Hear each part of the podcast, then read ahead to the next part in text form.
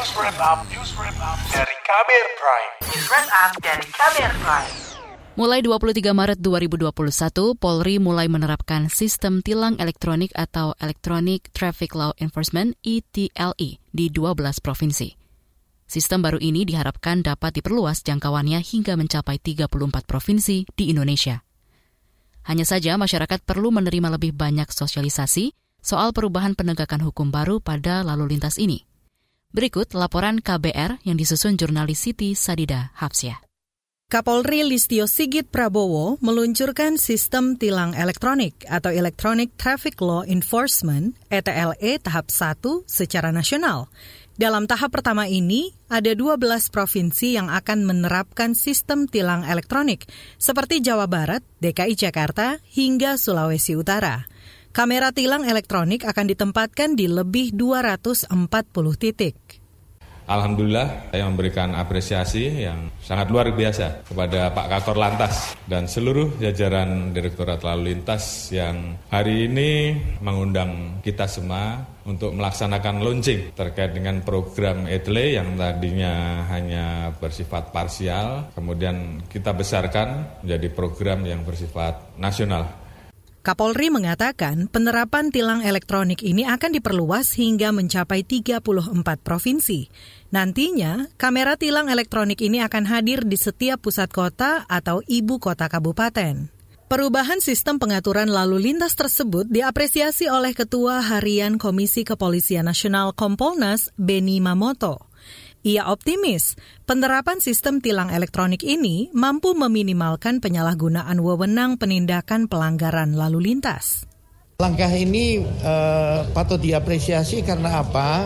Keluhan masyarakat selama ini, khususnya uh, penindakan di lapangan, sering berekses, sering disalahgunakan, sehingga publik rata-rata mereka uh, mengeluhkan masalah ini. Ini sudah direspon oleh Kapolri dengan program ETLE ini, uh, ini perlu dikembangkan seluruh Indonesia.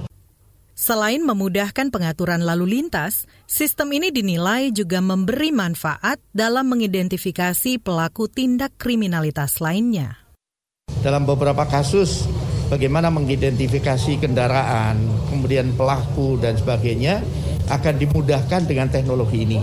Termasuk juga teknologi ini bisa untuk mengevaluasi, menganalisis berbagai hal. Jadi banyak manfaat ganda dari teknologi ini. Saya pikir tidak hanya di masalah lalu lintas perlu dilakukan juga pendekatan di era digital sekarang. Meski begitu, pengamat transportasi Universitas Katolik Sugio Pranoto, Joko Setiowarno berpendapat butuh waktu untuk menilai efektivitas dari penerapan sistem tilang elektronik ini. Tetapi ia setuju perubahan seperti ini perlu dilakukan mengingat negara lain sudah lebih dulu menerapkan aturan serupa. Ya saya kira semuanya proses ya. Saya kira nanti kalau sudah lama dilakukan seperti ini masyarakat juga sadar. Karena apa? Kalau dengan tilang konvensional itu lebih susah lagi masyarakat itu. Ini kan baru hari kedua ya. Dan ini juga tidak langsung. Saya kira tidak langsung ditilang. Mesti ada istilahnya konfirmasi dulu. Benar nggak ini kendaraannya dia? Kemudian benar nggak ini yang membawa dan sebagainya itu perlu juga.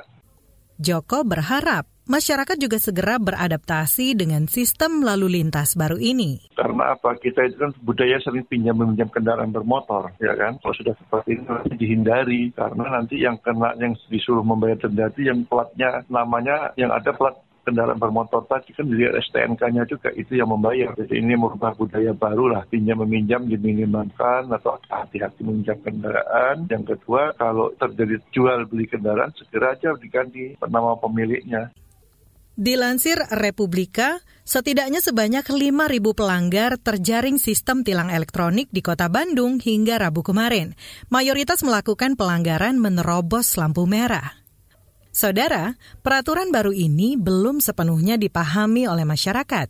Ramansyah, pengendara motor di Bogor, meminta sosialisasi penerapan sistem tilang elektronik ini lebih digencarkan. Dengan peraturan-peraturan tersebut, memang lebih efektif ya untuk mendisiplinkan pengendara tentunya tujuannya untuk keselamatan ujung-ujungnya kita tujuh-tujuh aja cuman mungkin besarnya denda aja yang perlu sosialisasi untuk tahap awal mungkin dendanya jangan terlalu besar nanti bisa bertahap gitu ke depannya Laporan ini disusun Siti Sadida. Saya Aika Renata.